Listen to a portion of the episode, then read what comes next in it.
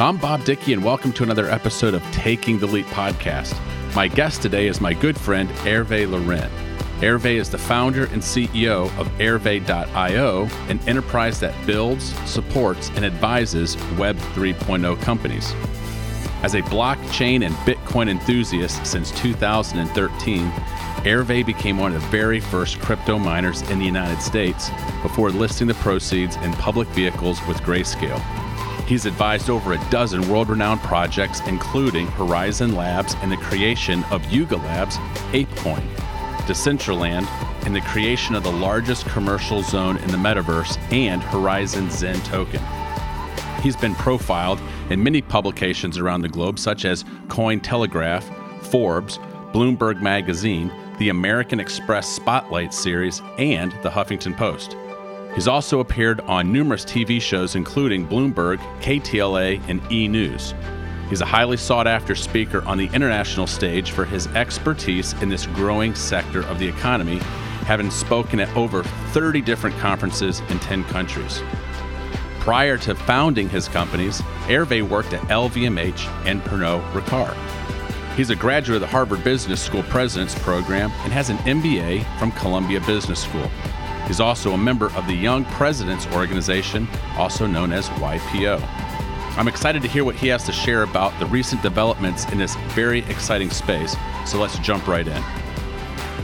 Well, Hervé, my friend, I tell you what, we have been waiting quite a while for you to be able to join the pod. Just a second ago, we were talking about how many of our mutual friends have been asking for you to be a guest on the podcast. And I tell you what, the, timing couldn't be any better. I mean, you are an expert in the world of cryptocurrencies and blockchain technologies.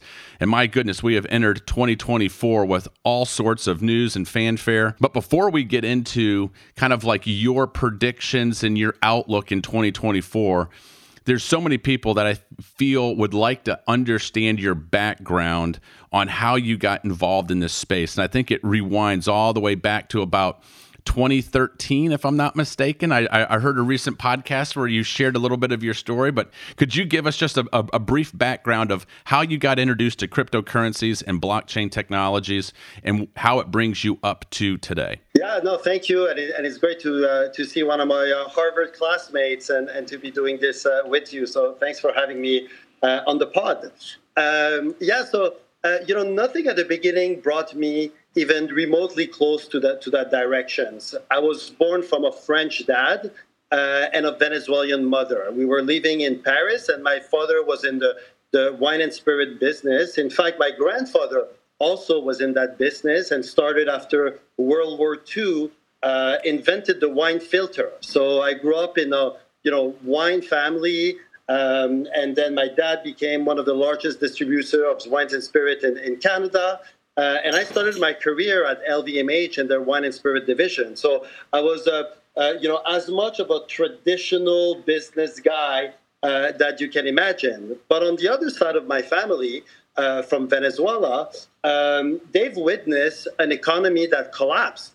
And um, you know, when the economy collapses, when you have high inflations, and when your credit card uh, doesn't go through, you need to find uh, a plan B, and uh, the plan B is Planned Bitcoin. Hmm. And uh, that's where in 2013, my Venezuelan mother asked me to send money to Venezuela.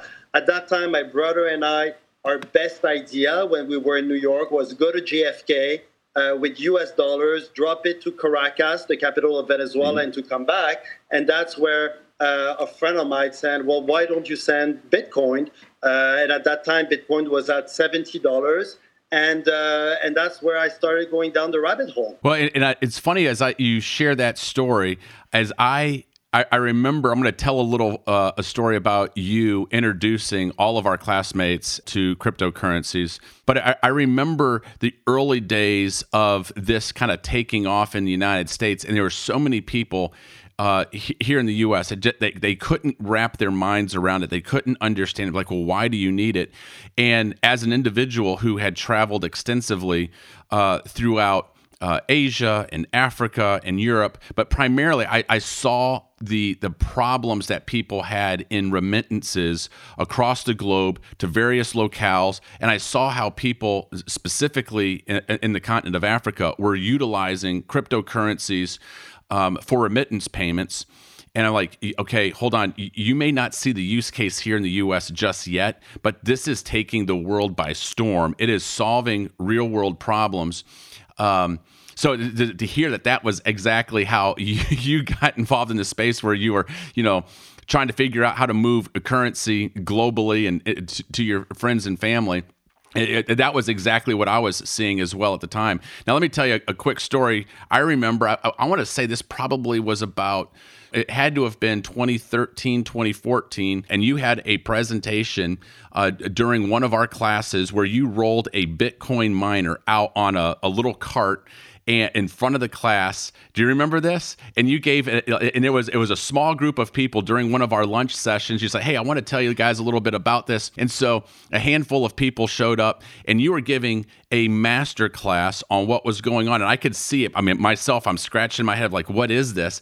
Do you, do you remember that presentation that you gave? And t- tell me your um, the response you got from our classmates in those very early days, because I know so many of those people who were in that classroom now understand it and get it much better than they did back in like 2013 or 2014. Yeah, no, that, that's a that, that's a great point, and I remember that that day perfectly when um, you know a, a, lot of the you know a lot of the I think it was the, the class was reflective of, of the general population. Some mm-hmm. people got very excited about building a new monetary systems. Other were skeptical, and most of them were saying, "Well, maybe, uh, but let's see what the what the future brings, mm-hmm. and let's see if, if you're right or not." Um, and, and, I think that you know, for, for a lot of a lot of people, it's understanding cryptocurrency, especially in Venezuela, was the difference between having a meal at night or, or not. Mm-hmm. Uh, and for others, you know, it is it is more of a I would say a, a, an intellectual exercise to see well, you know, is blockchain technology actually uh, a, a, thing? Um, but when you look at you know the world, there's 193 currencies in the world, and the bottom 60 collapse. And I think that's the target market. The mm-hmm. target mm-hmm. market is um, people who have mistrust uh, in their own government and you know, when I look at the monetary policies, I couldn't be able to tell you uh, the monetary policy even of you know the G8 countries. However, I can tell you the monetary policy of Bitcoin, you know, till the year 2140. Mm-hmm. Um, so, so I, I, think a lot of the time, um, the success also of, um, of, of, of, you know, um, technology um, without um, intermediate uh, that can play around with it is also um, the collapse mm. of, of other systems uh, and the mistrust towards them. And, and in fact, uh, we see countries that decided to develop, including Venezuela, to develop their own digital currency, and the digital currency collapsed. Mm-hmm. And the reason is that if you mistrust your government, you're going to mistrust as well them creating something digital. Mm. Uh, so something digital is not uh, the way um, you know is not is not the proof that everything is going to be perfect, but having something decentralized that is rely on mathematics um, is, um, is is something that is um, you know, a gauge of certainty uh, for a lot of people. Like we say, you know, the math is the math is the math. It's mm. very hard to debate uh, facts. Opinions can be debi- de- de- uh, de- debated, uh, but facts have the tendency to be extremely stubborn. Yes. And uh, you know, I realized that uh, the average lifespan of a currency is 40 years old. And from the day that I was born to now, I was born on the Bolivar, my Venezuelan side. That doesn't exist anymore. And I was born on the, with the French franc on you know my, my Parisian side, mm-hmm. and, and, that doesn't exist anymore. So the both currencies from the moment that I was born to now don't exist. Right. And now we can argue that well, some currencies exist, but they lost with inflation a vast amount of their, their purchasing powers. And we don't even have to go, you know, very far from it. If you look at the numbers from five years ago to, to now, um, we realize that uh, often case we're never going to reverse the, the debt of, of the country itself and that it's running in a very very um, it, it's running towards towards the wall so what, what i think at the beginning my um, you know my my, my the, the big narrative uh, out there was that Bitcoin specifically uh, was an insurance policy um, against you know the um, the, the, traditional system. Mm-hmm. And I was saying to people, you should put 5% of your net worth in, in, in Bitcoin in case the rest collapses. Mm-hmm. It wasn't, you know, in, in case it goes to, to a million dollars. Is as an insurance policy. And we have seen that an insurance policy has paid off yeah. because of the mismanagement of, uh, of some of the, uh, of the monetary policies out there. Hervé, there is a really interesting point that you just made a second ago because you see all these – countries are like, oh, we're going to have our own digital currency. And you're like, hey, if you if, if you don't trust the, the the country, if you don't trust the government, if they've mismanaged the economy, just because they issue a digital currency doesn't mean all of a sudden people are going to trust that as well. Um, that's why you need something else that is immutable that people are going to to trust. And I want to uh, dig into that a little bit further, but before we get too uh, far away from uh, the conversation that we had about your time I wanted I want to maybe double click on that moment in time because it was something that was very interesting that I that I saw about you uh, during that presentation. So here you are, you walk into a classroom with a group of presidents and CEOs from around the world, and most of the people that were listening and watching your presentation didn't have a understanding of what was going on. You had deep, deep conviction. You're at at that moment in time. You're at the cutting edge. You have insight and understanding, and the vast majority of the people who were watching did not. And you, you are living currently still. And we're going to get to all the various projects that you're working on, uh, all the various Web3 companies that you're you're helping and supporting and you're on, on boards, but you live at the cutting edge of technology and innovation globally. And when you do that, you're, you're, so far ahead of, let's say, the general populace who doesn't have an understanding of all of those types of things. Tell me about the psychology as an entrepreneur, as a business leader, where you are living there, because you know I've discovered, and I think that you would uh, agree with this, that um, where, where, there's a lot of friction, where there's a lot of misunderstanding. It's also a place of, of great a great deal of opportunity, but it can be difficult to live in those environments because so many of your uh, peers, friends, uh, contemporaries are like scratching their head, like, "What's going on? I don't get it. I don't see it." It's it, it can be a very difficult environment for an entrepreneur and a business leader to live in. How did how did you manage that Psycholo- uh, psychologically for yourself? Um, and then helping people along the way understand and get a better uh, grip of what was going on because you, you were very passionate show, sharing with them this um, amazing opportunity that was being born. Yeah, no, it's a, it's a great question, and I, and I would answer it in, in three phases. The, the first one um, is that th- there was a real case study. Mm-hmm. This was this not um, you know speculation on a token that you know I would hope would go out go higher in value. Uh, this solved a real problem that I had.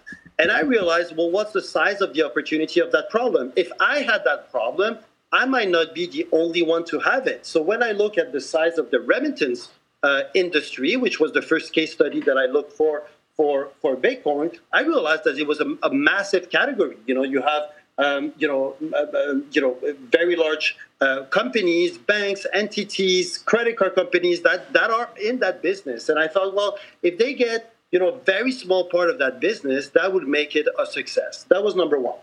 The number two part, the second part of it, is that I realized between what the smartest people were saying uh, the smartest people in blockchain and in technology were saying about it versus what was written from you know mainstream publication, I realized that there was a large gap.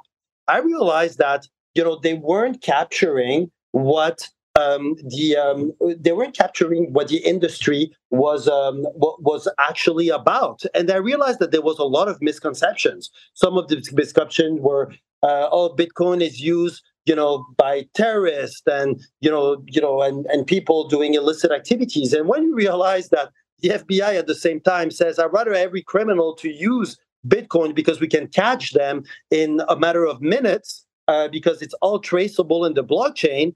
You, realize, well, there's a big gap go- going on. Um, and usually, when there's this gap, it's called FUD uh, in in the in the crypto industry, the fear, uh, fear and, and, uncertainty, where where you you realize that well, if if that course corrects, they thereby mean an increase um, in, in, in the value of it. And I would say the third point uh, around it is, is purely from a macro standpoint that the world is going digital. So when you realize Web 1, Web 2, Web 3, you realize that we went from Web 1 that was read only. So this is typically when you go on Yahoo, check the weather or the sports results, to Web 2, which is basically right now we're the end of the era of Web 2 going into Web 3, which is read and write. So, you know, your typical, you know, Facebook, um, Google, etc., where you can interact um, between, um, um you know, w- within within your browser. And then mm-hmm. Web three, you add the digital ownership to it.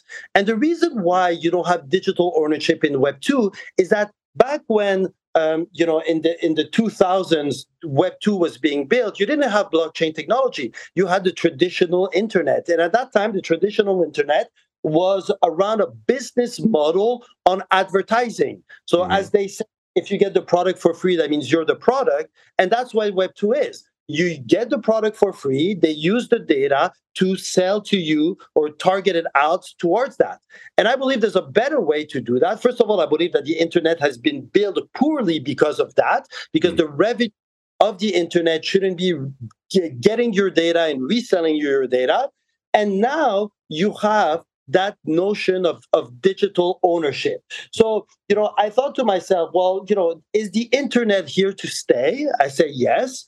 Is blockchain internet better than traditional internet? Well, well, yes, it's faster, cheaper. Um, and then thirdly, do we believe that there's going to be an element of digital ownership in the future that we are going to believe that things that we cannot touch has value and then we realize that yes you know now in people's mind if you say hey where you rather have a hundred dollars cash or a Bitcoin, I think everybody would say I'd rather have a Bitcoin because that's worth, you know, forty-two thousand dollars. And now we understand the element of digital ownership. And I believe that the next decade will be the, the decade focusing on digital ownership. It truly is amazing. If you take a look at uh, how Bitcoin, I, I, someone sent me a a graphic of the top currencies and investments that you could have made over the last decade, and Bitcoin by far uh, appreciated in value more so than anything else. Whether you were looking at the the Dow Jones, the S and P 500, Apple stock, Amazon stock, Netflix, you you name it, uh, it was it was uh, an outsized appreciation in value over the, the, the, last decade, the, the number one um, asset that you could have held. So I agree with you. I think there's a lot of people now would be like, hey, if you get $100 of US currency or $100 of Bitcoin, I'll take the Bitcoin. Uh, I love the fact that you. Uh, early on, were looking at not speculation, but you were really being logical, analytical. You were looking at a, a problem uh, that needed to be solved, uh, analyzing it from a standpoint it's like, hey, this is a, an enormous problem globally. Therefore, this is probably a, a place where I can invest some time and energy, learn about this, invest in this, build this out because there's a uh, a, a, runway of opportunity there. So I, I, see a lot of entrepreneurs today as we're entering into 2024 that are doing the exact same thing. They're looking for problems that need to be solved uh, domestically, globally, is this a problem that's going to persist for a lot of people for a, a long time? And all right, well, this is a, a, great opportunity for me to invest time and learn and become an expert. Now, you're doing this in, specifically in the, the cryptocurrency and the blockchain technology space. Uh, you now, going all from 2013, 2014 till today, uh, have become a a specialist in this space, one of the top voices in uh, the industry. I'm following you as you go around the world and speak at all these various symposiums and conferences. You're on the board of uh, multiple uh, global projects. What are some of the things that, that you see right now that you're most excited about as we're entering into 2024? Um, and I know you'll probably uh, talk about some of the projects that you're intimately involved in, but can you give folks um, a little insight into uh, into 2024 when we've had a a little bit of a rocky uh, last couple years. We went through, you know, there was this great appreciation and run up in 20, uh, 2020 and 2021, and then we've gone through a little bit of a crypto winter. People are excited about the new launch of the ETFs that finally got passed here in, in the United States. Give us your insider's insight of what's going on currently and what your predictions and what, what what's the, the roadmap forward that excites you? Yeah, no, it's a, it's it's a, it, there's a there's a lot of, of exciting things, but but first, you know, a, a lot of people are often surprised. Um, you know, I, am a Warren Buffett uh, disciple, and and and really uh, follow a lot of his philosophy, which is quite ironic because Warren Buffett uh, is not a definitely not a crypto guy, uh, definitely not a Web two guy. You know, mm-hmm. he, his best friend is is is uh, Bill Gates, and he never invested in in Microsoft. Um, but I, I, would say that th- there's a couple of very rational elements around that. The, the first one is that um, you have to invest in things that you understand. Uh, mm-hmm. My exposure in Bitcoin uh, or in any other you know cryptos is that I fundamentally spend my 10,000 hours understanding it and seeing. Mm-hmm. Uh, under the hood. So that's the first Warren Buffett principle I'm applying. And then the second thing is that Warren Buffett is focusing on, on value investing and linear growth. What I think of one of the big misconceptions that's related to blockchain in general is the concept of network effects and the concept of Metcalfe's law. And the first time that that really came up is um, when I looked at the purchase of uh, WhatsApp by Facebook. It was purchased for $19 billion. At the end, you know, everybody actually thought it was a typo. They thought it was 1.9 billion, but it came out as, as 19 billion. When we realized that this company that had 70 engineers and no revenue, the value of it was the value of the network. It's the same thing as a telephone line, the traditional telephone line. Once you have one telephone, it has a value. When you have two telephones, it's not one plus one, it's one square. Then when you have two telephones, it's two square, etc. So it's an exponential growth. And we have often difficulty understanding exponential growth as our the human brain is really built for linear growth. So when we see those big curves, our automatic feeling is, oh, it's a Ponzi scheme, it's a tulip bubble, and, and it's gonna it's gonna collapse. But when you look at it, you're gonna have one network effect that owns the majority. I mean, it's it's the case with you know with with uh, with with with Facebook or, or, with Instagram. The number one is worth you know 100 billions. The number two is worth 10 billion because mm-hmm. it's a winner take, takes all element. Um, to, to come back to, to your question in terms of what is exciting in 2024, um, I, I, think after 10 years in the industry, uh, we've reached a new level, which is um, institutional demand. Um, you know, most the money in the world is owned by um, you know people over 60 years old and institutions, and mm-hmm. these have on the sidelines of crypto. Um, you know, from from the beginning, uh, and it's quite interesting because when you look at traditional businesses, it used to be, you know, you have an entrepreneur, he raises money from high net worth individuals, then he goes to VCs, then he goes to institutions, and then dumps the, the equity towards the retail investors. Here you actually have the exact opposite. You have retail investors who come in who might or might not be as knowledgeable um, you know, in other sphere, but actually are very knowledgeable when it relates to um, to crypto because some of them live and breathe this, and they're at an age where they grew up with the internet and the notion of digital uh, ownership. When you played, you know, years, you know, Roblox or Fortnite, and understand that a digital sword actually has value,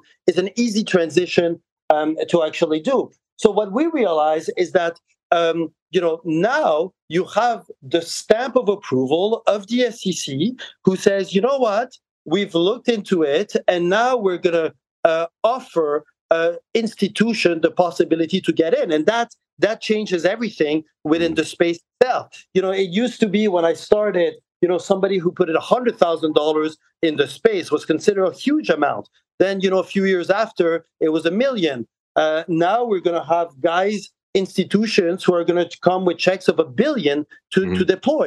And, and that is going to bring um, just the space to an entire different level. And I think it's it is the case uh, in the in the U.S. and obviously uh, everyone is looking at what, what the U.S. is doing. But the impact of the ETF in the U.S. also have a global repercussions because now you have Asian countries, you have African countries who are saying, "Oh, wait a minute! Now we're going to reactivate our uh, ETF program because the US says it was okay with them, therefore it's okay with us.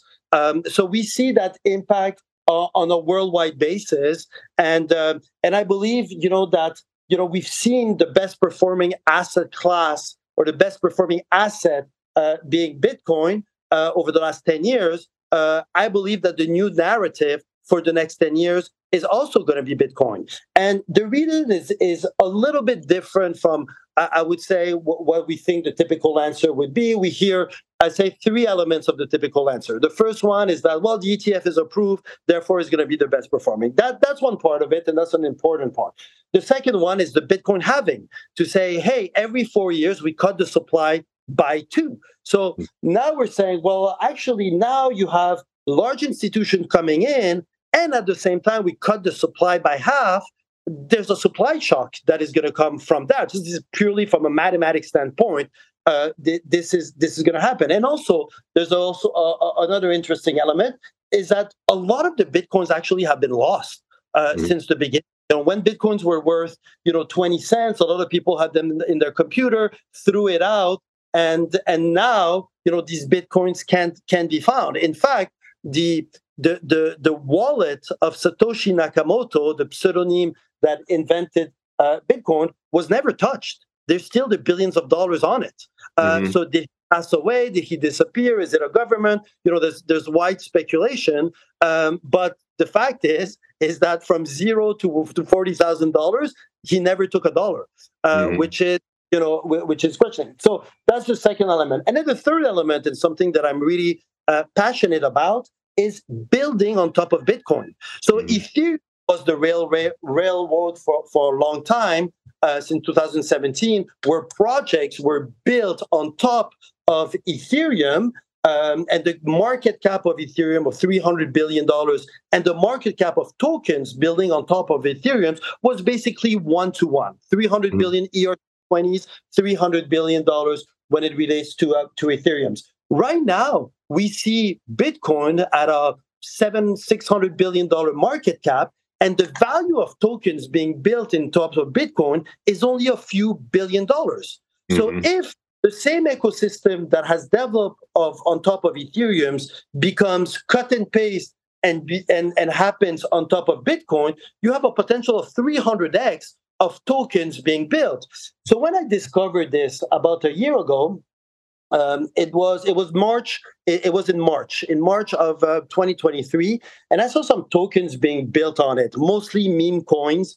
Uh, that were built on top of, of Bitcoin. And I says, well, there's actually a, quite an interesting um, narrative around that. And I'm lucky that I live in Puerto Rico, and you know, a lot of uh, um, you know crypto native folks uh, mm. are based there, and some of them are, um, you know, on top of uh, of the trends in the industry. And then I realized that they're replicating exactly what is being built on Ethereum. They're building it on Bitcoin with two main benefits. The first one, you have a pool of liquidity that is the largest one in the world. Yeah. And number two, you have the you have engineers with now years of experience. It used to be on Ethereum, you know, a couple of college kids building things, and it was it was a new process for everyone. Now you have guys with 10 years of experience in the industry building on, on Bitcoin. So the pace of innovation on top of this blockchain is extremely rapid to the point that we didn't have any BRC20 tokens uh, in the top hundreds um, or you know uh, over the last couple of, of months and now we have two of them. We have mm-hmm. two tokens that are built on top of bitcoin inside of the top 100 market caps within the space. And when you look at the growth that is happening um, it's it's extremely extremely rapid. In fact it's going faster than ethereum at the same time.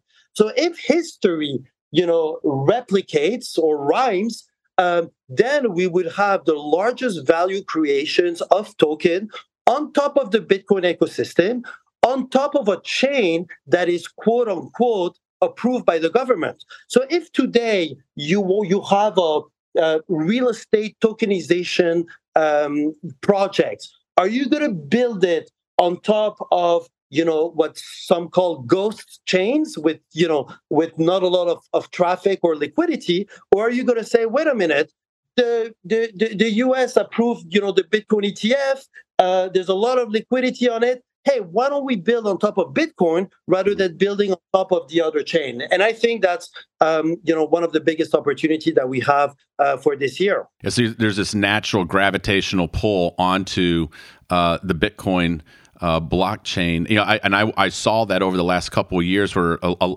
developers that I knew, people who were uh, in the space like you, you know, they were very high on Ethereum for the the ease of use and all the various things. But we're we're now seeing a, a shift. And some of those exact same things now happening over on Bitcoin. Tell me a little bit about the insights that you have. Earlier, you said, "Hey, I, I really wanted to focus in on some real world use cases and uh, problems that were being solved. What are some of the, the problems that you see being solved and how engineers and coders are developing some really cool uh, projects that you you believe have uh, long, you know, I guess legs or an investment potential here over the over the future? What are the what are those you know areas where real world problems are being solved in um, with blockchain technology? Yeah, so so, so it's quite interesting because um, in in uh, in this industry we have um, the we evaluate the technology, and then there is the hype. Mm-hmm. And and often, you know, some of them there's there are there are major discrepancies. So, you know, we're coming out of a bear market. I mean, last year Bitcoin was at fifteen thousand dollars. Today is at forty two thousand. When Bitcoin was at fifteen thousand, uh, there was no activity within within the crypto space in general. Everybody was struggling to raise their next rounds.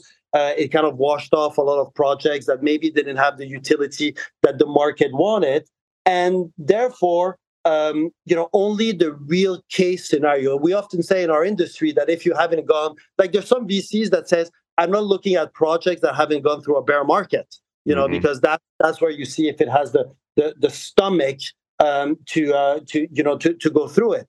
Um, so yeah, so I, I would say that um, in terms of real problems, there there are um, there I would say from a macro level what everybody is waiting for, which is um, tokenization are basically everything. Uh, from real estate, which is the biggest store of value in the world, uh, to stocks, to bonds, etc. I think that's the direction where the world is going. We're going to have everything tokenized.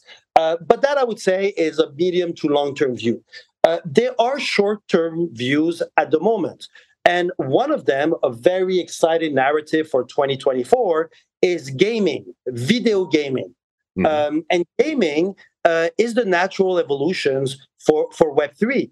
Um, why? Because you already have a customer base, a user base that understands the space. You don't need to sell them about you know the internet and digital assets and trading digital assets. They already know it. And mm-hmm. when the difference between owning digital assets in a Web 2 company versus Web 2, Web 3, on a Web 2 company, well, actually the company owns the digital assets. So if you're on Xbox, you have digital assets while it's owned by Microsoft. On a Web3 game, when you have a digital asset, it's actually owned by the user itself. Mm-hmm. Now, does it come with extra, there's there's two, does it come with extra issues, which is now you have the custody of this asset. That means if you lose it, you don't have a customer support service that you can call to get it back. So you know, you, you might have heard the, the, the famous sentence, um, not not your keys, not your coins. Well, this yeah. is a little bit the, the same thing. If you don't if if you don't take care of it, like if you don't take care of your cash and it disappears, well, there's nothing that you know. You're not going to call the central bank to get it back. It's it's done. It's gone. Um, so that's that's the the number one thing. And the number two things that gaming um, missed. Uh, well, I wouldn't I wouldn't say the, the, the, the, gaming takes time. The average lifespan of creating a game is seven years. So mm. if you go full speed to develop a blockbuster game, it's seven years. Mm. Um, so we haven't gone through that cycle. So what um, what had happened is that some game was pushed through um, that never had a real audience. That the reason why they were being used was more from play to earn type dynamic. So if I play, I cap they capture my attentions and I get rewarded for that. Yeah. But that doesn't mean the game is fun. That just means the revenue model um, for certain you know uh, segment of the population well they say you know what i'd rather spend three hours even if it's not fun at least we're making money with it and it's kind of like a, a second uh, it's kind of a side hustle. Like that's that's what. Now, isn't that what was going on uh, specifically, like in Southeast Asia, the Philippines, Axie Infinity, right? So there's a lot of people who it was almost like a job for them. Hey, I'm going to go on this this uh, this game, and I'm I can play, and I'm I'm earning uh, uh, as well. I mean, I heard a lot of stories coming out of the Philippines specifically on that. Um, but it, it, was a little bit different than say like my kids who are wanting to sit down and play Halo uh, or uh, Call of Duty or you know Madden football or something right here in, in the U.S. Right? Yeah, and, and, and yeah, exactly. And and a, not only a game has to be fun, but the rest of your friends have to be in the game. Like yes. the value of the Roblox and Fortnite is is the network. Is that mm-hmm. all your friends are there? I remember going to um, uh, the son of uh, of one of my friends' um, uh, room, and, and I was like, "Oh, your your son is playing alone on his computer," and the dad said, "No, he's with all his classmates." Mm-hmm. you know? Um, so you know i was expecting see all his classmates in the room with him but he was alone uh, in, in, front, in front of the in front of the screen. And, and i would also argue that now you have a whole generation that has been going through the pandemic that you know that become even a faster learning curve because they had you know to socialize with with their devices. Now we could argue that you know that that might have not been um, you know the, the pushing somebody to do that through through um, through measures uh, imposed might might not be uh, uh, the best way. Hmm. Uh, but uh, the, the result is that uh, it has created these online communities, and these online communities are very active, and these online communities um, have very strong relationships. So I, am lucky enough to have been voted in by one of the largest of this community, which is the, the Ape Yacht Club uh, community and the and the ApeCoin. So so there's four 142,000 um, uh, holders uh, that vote to see who are their representative uh, towards the community. So myself and four other members uh, have been mo- voted in for, for this term. So it's a little bit like a like a presidential elections where you have yeah. to go country by country and, and convince the delegates uh, to to vote uh, um, to vote for you and bring up a plan on on how uh, you will respect the will of the community and, and pushing it forward. And um, and I was always amazed to see how how strong that that community is uh, and the ideas that that are coming. And then often when we have conversation, uh, it sounds almost cliche, but it's it's the answers are are within, and in that mm case, is within the community. We don't need to go very far to have the brightest people, but that you know crowd element that find solution uh, is is is quite amazing. And um, and and yeah, and that's something that we need to develop. It's both not only having the best idea, the best technology, but also the strongest community. And without the strongest community, your project is uh, is not worth much. It's so interesting that you highlight the community aspect, right? So. Um, and, I, have watched you as you've traveled around the world, as you're uh, talking at all these conferences. Uh, right now, you're calling in from Cape Town. Uh, you, you, spend time uh, all over the globe. You'll be in Paris here pretty soon. Now, let's double click a little bit on on the power of community. Right? You, you talked about these uh, new games that had been uh, developed in Web three, and some of the ones that you and I have talked about in the past, Decentraland, uh, Axie Infinity, and I'm, I'm probably missing a couple others that you've worked with but you said that the, the value is that when your you, your friends need to be there, people need to be there. When they have a community that's as active and engaged as say Fortnite, Halo, Call of Duty, those types of games that we're uh, very uh, familiar with globally, that you just you can see the value of it exploding. My kids uh, instantly understand uh, about the tokenization of games and you know buying like they trade and buy stuff in, in the various games that they're playing all the time they're used to it so uh, do you see that some of these games that are being developed in web 3 are going to end up having similar type of um, a global footprint of fans, like some of these other maybe Microsoft or you know the Xbox games or the the PlayStation games. Uh, do you see a, a similar uh, correlation there? Yeah, so so the gaming industry is is a difficult industry. It's a little bit like uh, you know being a a movie producer in Hollywood. You know, are you going to have the next big blockbuster or not? Um, uh, so so there is there is a, a very strong pipeline uh, of games that, that I see, and that is going to be 2024 is really going to be the first test. Um, the two major players uh, within our, our, our, space are uh, Yuga Labs, so the company that had uh, raised 500 million dollars from A16Z behind you know Bored Ape Yacht Club, um, and the Otherside, the Metaverse. Um, they're developing uh, a lot of games, mm-hmm. and now here is going to be the the year that they're going to release those games. Uh, so now is the first Web three company with a massive budget that can actually compete uh, with, with these you know Web two games. And in fact, the CEO of Yuga Labs um, used to be the president of Activision Blizzard, uh, one of the largest you know, gaming companies in the world. So it kind of gives a hint where the direction is is going.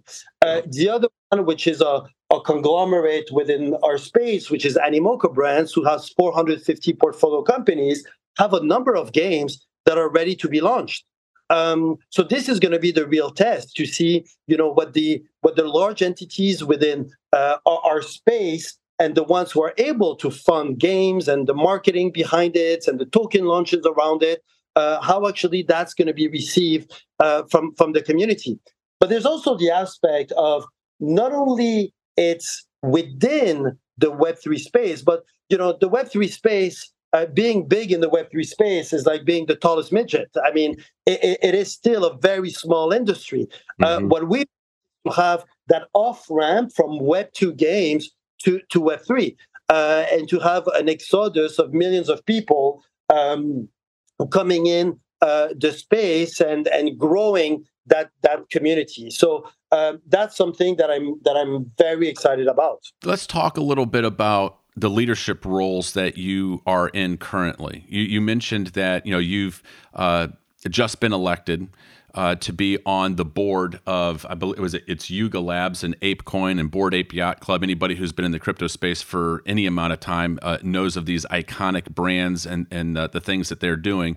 So it's quite a global achievement for you to be elected to be in this um, leadership role uh, of these global projects and I'm curious. I mean, we, you and I have sat through so many classes and talk about you know leading teams, uh, leading communities of people, and here you are. You're in a leadership role of a web of multiple Web three projects, and uh, what are you noticing that's similar or different? From other leadership roles that you've had uh, in your career, I mean, you you had one of your your, your starts. You worked at LVMH um, other iconic brands that are more kind of traditional.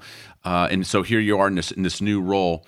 I'm curious of what you're learning, uh, what insights that you have in these in these various leadership roles. What's similar, what may be different. Yeah, so so it, it, it's actually quite, interesting because um, being on on Web three projects um, in community Web three projects, it, it's more of a uh, it's closer uh, to politics than it is to, to business. So you need to be to have the business uh, understanding, but at the end, uh, you're being voted in, and you need to be followed uh, by, by, the community. If the mm-hmm. community says, you know what, uh, we don't we don't follow, uh, that y- your project is dead. And, and, in fact, when you look at, for example, Vitalik, who um, who um, founded Ethereum's, uh, who's who's the, the mind behind it, um, you know, he doesn't present himself as the CEO or the founder, etc. He's presenting himself as one of the community members mm-hmm. because he knows that if the community doesn't,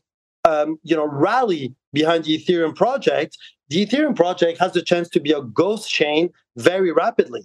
Mm-hmm. Um, and when I talk to individuals, we need to find, when I talk to community members, it's about n- number one, what is um, what are the trends that we either are coming up that we're missing? What are the movements that are, that are happening within a space that we need to be aware of?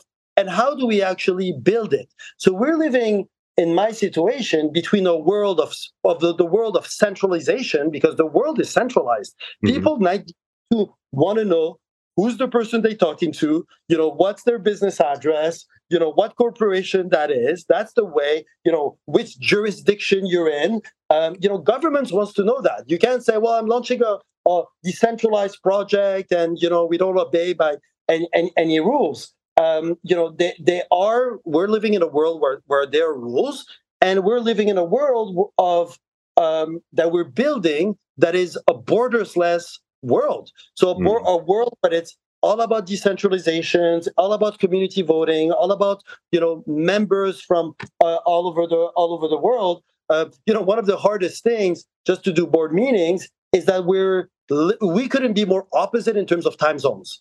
Uh, mm-hmm. We have our you know, one the board member from China with the board member of Europe with the board. So it's it's it shows how how global that is, and you know uh, we're we're in five different jurisdictions and the entity is in another one and it's not even an entity it's a foundation.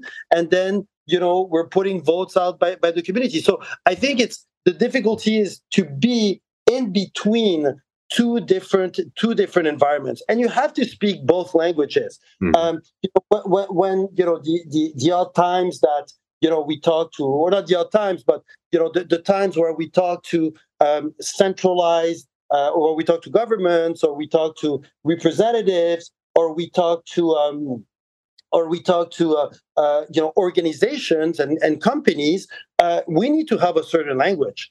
Mm-hmm. We can't tell them, ah, we're in the cloud and you know um, you know you only live once and let's launch project, etc. YOLO. YOLO, as they say. Uh, yeah. No, that's not the language that they obey. They they they, they understand, or, or for that matter, just pitching uh, even a crypto VC, uh, you can't really use you know that that language to have real stakeholders uh, putting money who have a fiduciary duty towards their investors. Um, but at the same time, we're living internally in a Web three world where we're reinventing the rules, where we're saying, "Hey, let's launch, you know, uh, another world where we're going to live in on Mars, and we only have going to swap, you know, between different cryptocurrencies, and we're going to be able to you know duplicate ourselves in a in a separate world. And so so it, it is in some way um, we often say that you need a, a web3 passport to go from from one to the other. And i said one of the things that it it learns is, is really to understand your your audience and, and not to lose people. And i think um, one of the things that you know uh, the, the, the the concrete business elements that you and I uh, l- learn at, at HBS was was was a um, was a language that um, um, was the language of business and the mm-hmm. language of business that we can switch on and off and being able to be understood by, by other members even if they think well that idea is actually uh, crazy but you know the way that he explains it you know, maybe at least, or uh, uh, you know, ten years ago when when you know I first started to go to the exercise, or or even when I was doing presentation about it, I think people were saying, well, it, it sounds wacky, but it's not absurd. I mean, right. it sounds like a bit of a stretch, but maybe maybe there could be something behind it, and, and this is something where I, I don't think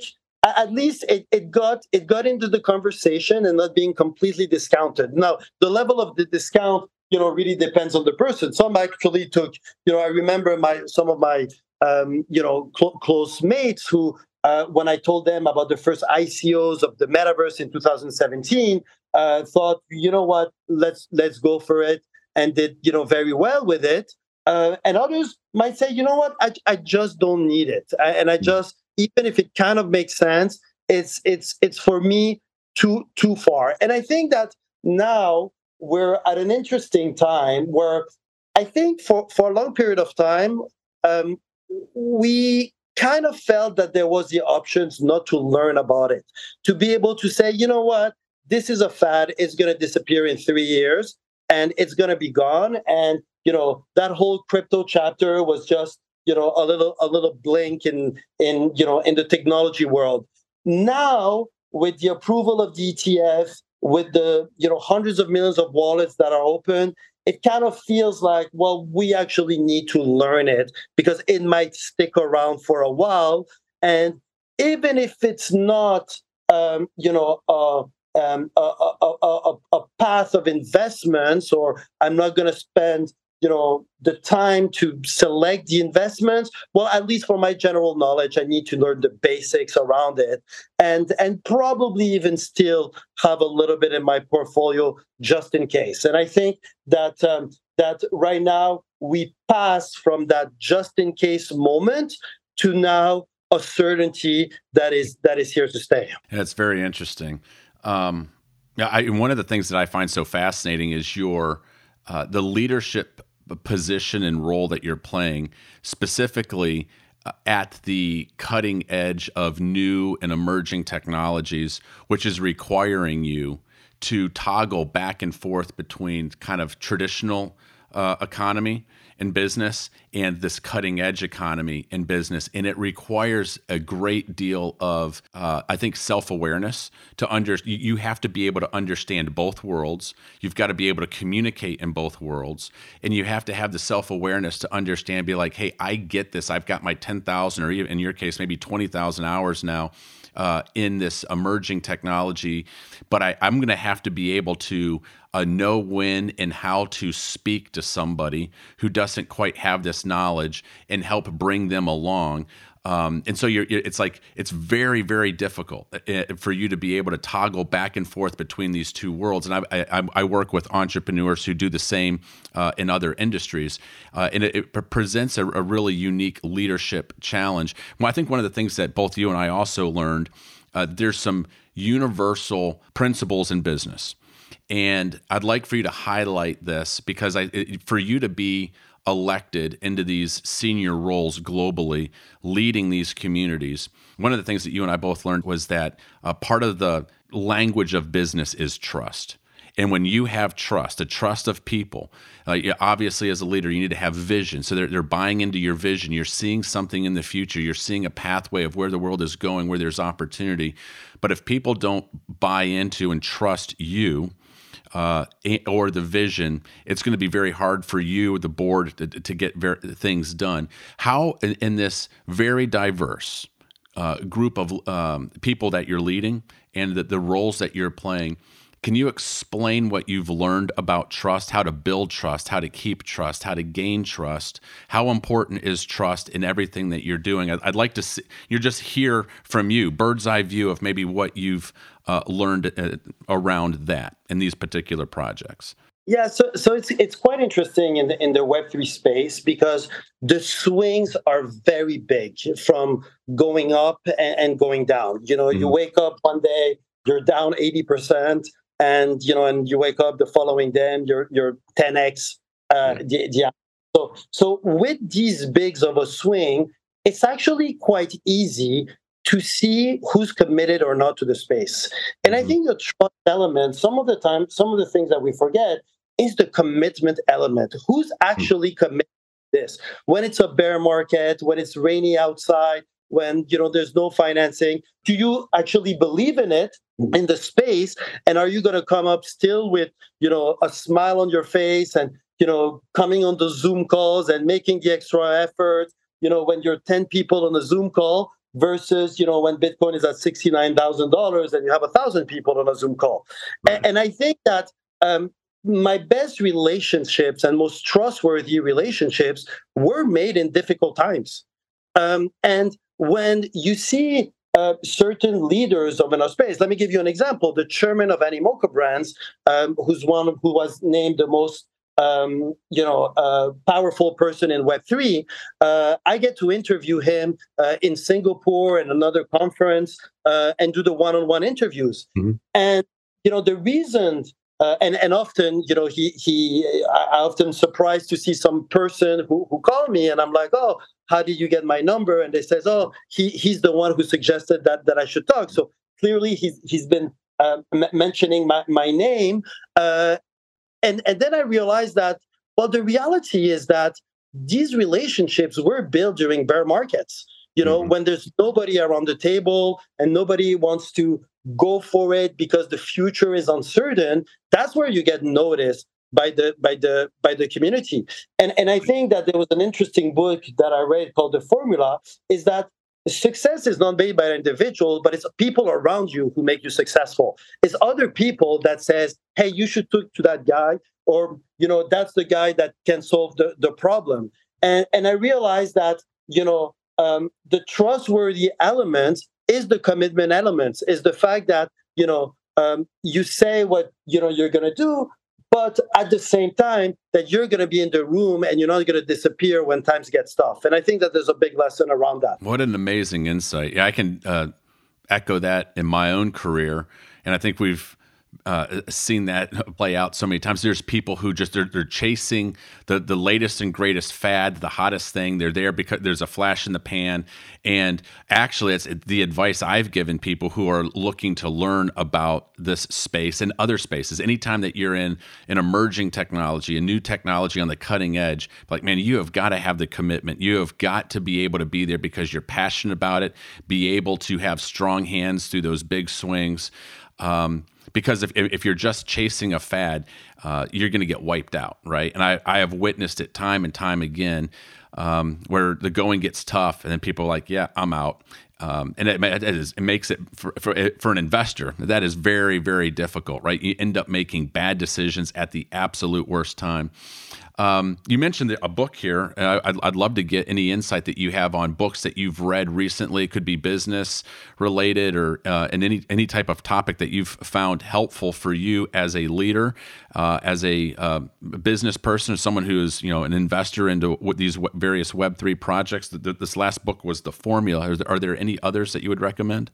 Yeah, so um, let's say in, in three different jars. I tend to leave three, I read three books uh, at the time, and, and and I usually try to make it as opposite uh, as uh, as as possible. I, am oh, the type of guy when I go to to Las Vegas. Uh, the first day I'm a, a, UFC fight, and the next day at the Celine Dion concert. You know, with, with my so, so I, am doing a little bit the same thing with, with books, and uh, so uh, that I'm going to give you the three books that I'm reading right now. Yeah. Uh, so that might not be my, my three uh, books of all times, but these are yeah. the three right now.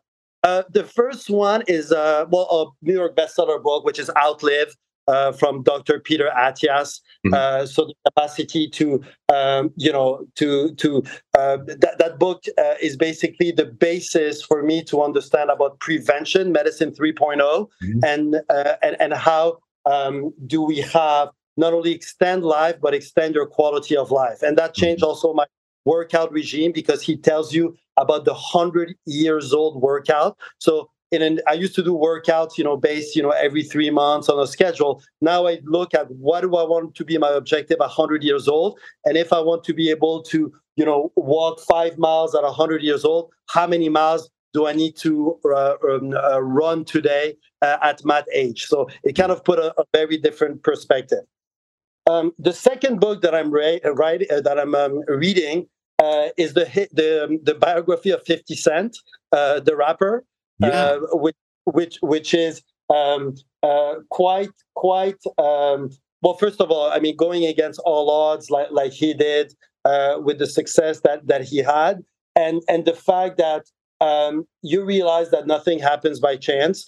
although he might have a, an image of you know somebody who enjoys life uh, the work ethic it just it just off the charts as far as you know what um, what, what, he pushes out there uh, and uh, and and how he does uh, and how he does things so uh, I, I, was i was um, extremely um, i had a lot of learnings in in mm-hmm. that book and, and, the other one which is uh, I, I, guess my my january read um, is uh, is again another classic one, but I like to revisit it uh, at early in the year. Is Atomic Habits mm. and the power and, and the power of uh, you know obviously putting habits together. And w- one of my favorites say uh, in, in it is uh, the concept of uh, never break the streak. So, for example, when I don't feel like going to the gym, they say in the book, well, you actually go to the gym, you do one push up, and you leave. And you know, even though you didn't have the full workouts because you're sick, you don't feel like it. The fact that you go back to your spreadsheet and you put a little X to it, mentally you're still in the game. And I think that um, it, it's also a, a, metaphor in, in life, you you always want to stay in, in, the game no matter uh, how difficult the situation. Oh, those are three phenomenal books. I can't wait to put those in the show notes. And uh, I'm actually in the middle of reading uh, uh Outlive as well, so uh, taking lots of notes on that. It, it feels like there's this this movement globally uh, with uh, longevity, right? There's there's this resurgence in uh, all sorts of new science, new things that are coming out to help people, you know, understand their bodies and how to uh, live longer and healthier. Uh, and so that that is an absolute uh, phenomenal book. You know, you're a global traveler. You're, you're, you're all over the world. What are some of the things? Do you have any hacks that you have for yourself to stay at optimal performance? Uh, physical fitness and, and health is extremely important to you. But I'm just curious if you've learned over the years, whether through mentors or just through your own uh, trial and error, things that you do as you're traveling uh, to, to stay fit and stay healthy. Obviously, you just said here a second ago, you know, don't break the streak. So you're very committed uh, to your workout regimen. But anything else that you've you know discovered along the way? Yeah, so so so I would say um, a couple of things that that I try to be ve- very good at. Some of them might be uh, basic, um, um, like um, the fact that uh, I my alcohol consumption is very limited, uh, mm-hmm. despite being in the in you know having a, a, family in the in the wine business. Uh, I guess that might have given me discipline also uh, to to you know focus more on the work side of it than the drinking side of it. Um, so, so I think alcohol consumption has been uh, very key. And, and, the other thing is that, um, and again, that sounds a little bit basics, but uh, what is being offered is not a one size fits all, mm-hmm. and and is to understand um, where you at with your with your health. And I realize that a lot of people uh, don't know the food that they're allergic to, uh, so they might actually go towards the the, the wrong type of uh, nutrients. They don't know what the supplements are. They don't know what their blood levels are like. Um, so I think that you know putting a, a little bit of um, uh, understanding of you know where you're currently uh, I think uh, helps a lot. And I remember a, a friend told me once, um, "You're uh, you're only you're only the CEO of one thing in your life, and it is your health." Mm. Um, and, I, and I think that uh, if you're the CEO, whether it's a company or your health, you need to be a little bit more data focused and not not too much about you know gut feelings and you know the latest diet of the moment. But like, do you know your numbers with your health? And I think that's uh, the first step uh, to uh, to to get into. That's great advice. Absolutely spectacular. All right. Um, as we're coming to a close, and I'm so thankful for the time that you've invested with us today. Uh, I do have a question that is on uh, my mind, and I'd, I'd, love to get your insight and advice for someone who has uh, been watching this space. They've they they've wanted to kind of put their toes in the water. They've wanted to test it out. I'm gonna I'll actually tell you. Um, I, I, get this question quite frequently, and I'll, I'll, share with you what I've been saying. Tell me if uh, where I am right or where I am wrong with this advice, and then what your advice would be. Right. So we know that like close to maybe less than 5% I've heard of the global population has a digital wallet. We're at the very early phases of adoption globally. So um, there's a lot of people left that are needing to uh, learn about the space. And so for me uh, personally, when people have been asking me, "Hey Bob, where should I go? What should I do?" I'll be like, you know what? One of, if you're specifically in you know domestic U.S one of the places I'll send people. It's so easy. You know, you can go out, you can open up a Coinbase account with a couple clicks of a button. Um, you know, take a look at you know two of the the, the best in, um, places to look at in terms of projects. Bitcoin and Ethereum are the you know the the two uh, big projects globally that most people have heard. And I, I try to get them to do some uh, due diligence on those, and then maybe you know dig a little bit deeper on other types of projects that are solving a real world problem, like you mentioned earlier. Where is that advice either right or wrong? And what would what would you also add or tell people that are looking to get involved in cryptocurrencies, blockchain technology? and start to learn and get some exposure? Where should they go? What should they do? Yeah, so so I think I think that so I come across two types of, of people. There's the people who um, who want to be in the industry, who want to work in the industry, either starting a business from scratch, that tends to be, you know, more the, the younger generations, or some of them who want to pivot some of their business and says, hey, we're a Web 2 company. How do we become a Web 3 company? So from an industry standpoint, that's that's a set of of different um, of, of different answers uh, mm-hmm. attached. But for investors, I, I would say that that now um, there used to be friction and a reason why not to invest. You know, oh, I don't want to hold my tokens on a cold wallet. I don't trust myself of holding it. I don't know what to buy, etc. Which which tends to be true. But now we're in, a, in an ETF world. Now you have the biggest, you know, companies, um, you know, uh, financial institutions in the world offering a product at a very low fee. Uh, mm-hmm. right, right, now, you have under 1% fee and you can get exposure to Bitcoin without having to worry about, you know, uh, what is my CPA going to think? What is my legal team going to think? Um, mm-hmm. You know, what is my broker going to think? So I would say like this is the first um, the, the, the, first um, uh, way to get in the space. And there's speculation that there might be an Ethereum ETF also be approved in, in the future. So I would say people who are on day one of their journey the the most important is to get exposure not solely from a financial return but getting exposure to get the feel of it to be mm-hmm. interested in it to feel what the swings are like. And actually with time the swings are going to be less and less.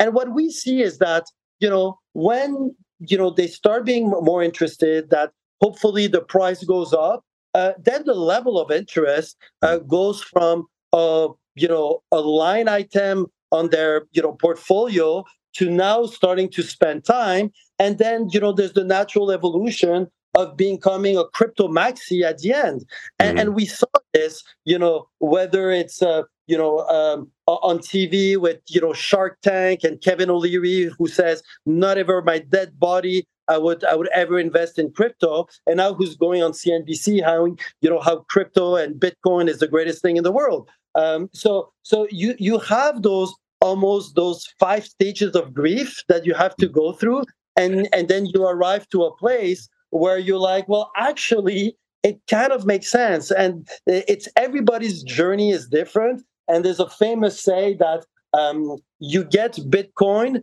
at the price that you deserve. Mm-hmm. so you see some of them got it uh, you know early some of them getting at you know 42000 like today and some and the majority will get over it when it's over $100000 and then mm-hmm. you'll have the coming into it and you know I, I, guess it's the it's the risk reward ratio uh, at the end of the day well, I tell you, tell you what, it's not just Kevin O'Leary, but you take a look at all the investment bankers and um, big bank CEOs in Wall Street that you know called uh, all of this, this, entire space rat poison a few years ago, and now all of a sudden, I mean, they're they're you know on CNBC, they're on Squawk Box and all these other uh, shows, and they're touting it like this is a great investment opportunity. Can't wait. We want to have it be a part of our portfolio. And Now they're trying to get investors to come. So it's amazing, you know, the dichotomy and uh, how their opinions have radically changed in the in the space of a couple of years. So it, it is going to be so interesting to see how this develops. Uh, it is such a dynamic and, and quickly moving space. Uh, and I can't wait to have you back on where you can give more of your insights. Uh, where can people uh, follow you uh, that are wanting to, you know, follow you on socials? And you know, you have a, a new company where you are investing in Web 3.0 companies. Uh, you're doing a lot of fascinating things. So uh, let's make sure that all of our listeners know exactly where they can follow you and continue to learn from you. Yeah, so so on the more uh, on the more corporate side is uh, on LinkedIn on uh, Hervé Larren H E R V E uh, Larren, uh, or uh, for the more Web three native uh, degens as we call them, then it would be on on Twitter. and that it's spelled Hervé differently. It's my phonetic name, my name on the metaverse, which is A I R V E Y, Hervé the, the actual pronunciation of it. My Twitter handler handling is still um, uh, at Hervé Larren underscore, uh, but the name on it is uh, is uh, A I R V Y, and you'll see the picture of my Bored Ape as my profile picture, as my profile pic, as my PFP, as the, as they call it. That's awesome. Well, I'll, well, I'll, make sure to put links to both of those locations in the show notes so people can easily find that. And one of the, the questions that I have been uh, asking our guests uh, over the last year, year and a half and I, can't wait to get your insight on this. I didn't give you a heads up on this, but I'm sure having listened to some of the the previous episodes, you know the question that's coming. I mean, we, we live in a really interesting time. We uh, time uh, globally. It's not just here in the United States, but all around the globe, where it feels like there. You know, we've come out of the pandemic. We've got economic issues. We've got places around the globe where there are active wars. We've got places around the globe where there's threat of war. But it feels like everywhere I go and every single person I talk to, there's there, there's a little bit of anxiety, a little bit of stress, there's a little bit of worry. Uh, you know, people were were just living in some interesting times, and I like to talk to leaders specifically who are global leaders traveling and interfacing with people uh, with very diverse backgrounds. And I ask them this one question. Uh, let's pretend that uh, President Biden here within the United States uh, called you up and said, you know what? I want you to give a State of the Union address to the American people. But let's also pretend, in your case, since uh, you are a, global leader, that th- this is a, a message that the world is going to hear. It's going to be broadcast around the globe. Uh, and I want you to, uh, Hervé, I want you to give a word of encouragement, a word of hope and optimism, um, something to inspire uh, individuals. Uh, what would you say? It's an interesting question. Um, uh, it did caught, caught me off guard. I, have missed it on the on the previous uh, podcast, but I, I, would say in terms of um, you know vote of of encouragement. You know, it, it's interesting because you know the, these types of, of questions we can we can always you know the, the typical is is the war elements and you know insecurity in in, in general, um, etc. Um, I, I would I would say um, I would say the, the, there's a couple of interesting things. The, the, the first one, um, I would say that we often focus on the things that go wrong, but when you look at the data, we have to focus on the things that go right. And when you look now, you actually have less violent death than ever before in, in the world. And I think that, you know, we're, and to attach it to the, the, the you know, my, my industry, is now, now we're living in a more collaborative world. I feel that the the the world where I sit is more is more you know is is flatter and therefore there's there's more interactions and more the capacity to solve to solve problems. Um, so I would say to continue collaborating, um, you know, in between in between countries, and you know that's going to raise you know the the level of um, the level of um, you know the, the, the level of um, you know just wealth you know th- throughout the different through different economies. So um, you know I, I think that uh, I'd rather focus on on the positive than than in, than in the negative. So well, I, th- I think it's a you know I, I love the fact that you took a moment of pause to think and really analyze it. You know, some people just you know kind of rush in and want to give a maybe a half baked answer, but I think it's a sign of uh, you being an intellectual. To, and it was the first time in in, the, in this interview where uh, there was a question where like you know what, hey, let me let me take a moment of pause here and think about it because it, it's a it's an important topic and uh, I really I, I, liked the fact that you had that intellectual honesty. I'm just like, hey, I want to take a moment pause. I'm going to think about this, and I think w- what you you hit on something that's extremely important, which is the more that we collaborate together.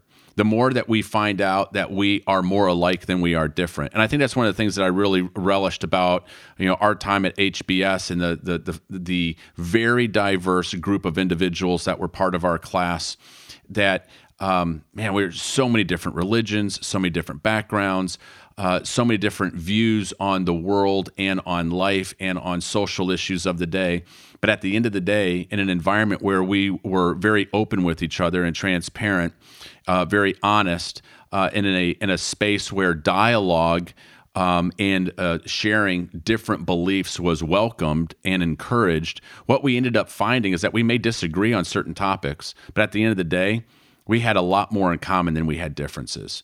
And part of that was uh, you, the, the, the word that you you you came to as you were thinking. It was like collaboration. You're collaborating as a leader with leaders all over the globe on these projects and collaboration builds trust collaboration builds unity and it builds a shared vision for the future and i feel that the more um, that we are able to do that, the more that we'll be able to come together as opposed to be divided and pulled apart. And I, I love, uh, I cannot wait to hear more of your uh, roles and uh, these committees and these boards that you're on globally.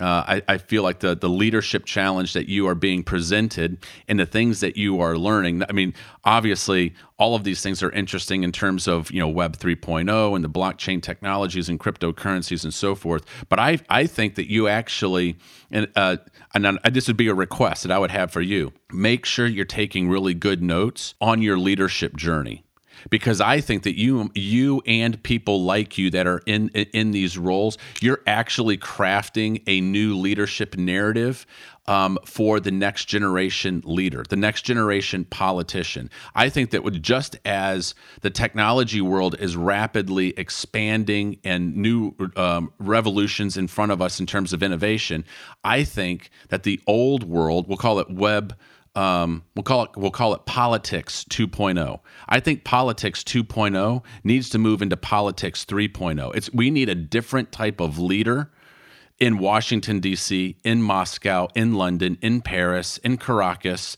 right in Cape Town, um, that is looking uh, at the world uh, uh, through a different lens, uh, through collaboration, uh, and I think that like so here you are.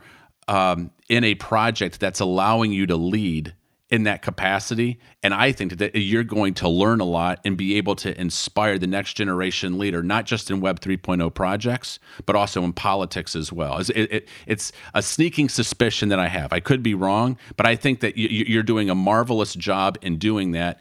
And I'm, uh, I'm hopeful that I think what the world needs is a different type of leader in these positions of power in politics. And I just called it politics 3.0, but whatever it is, but I, I, think collaboration brings out the best in all of us.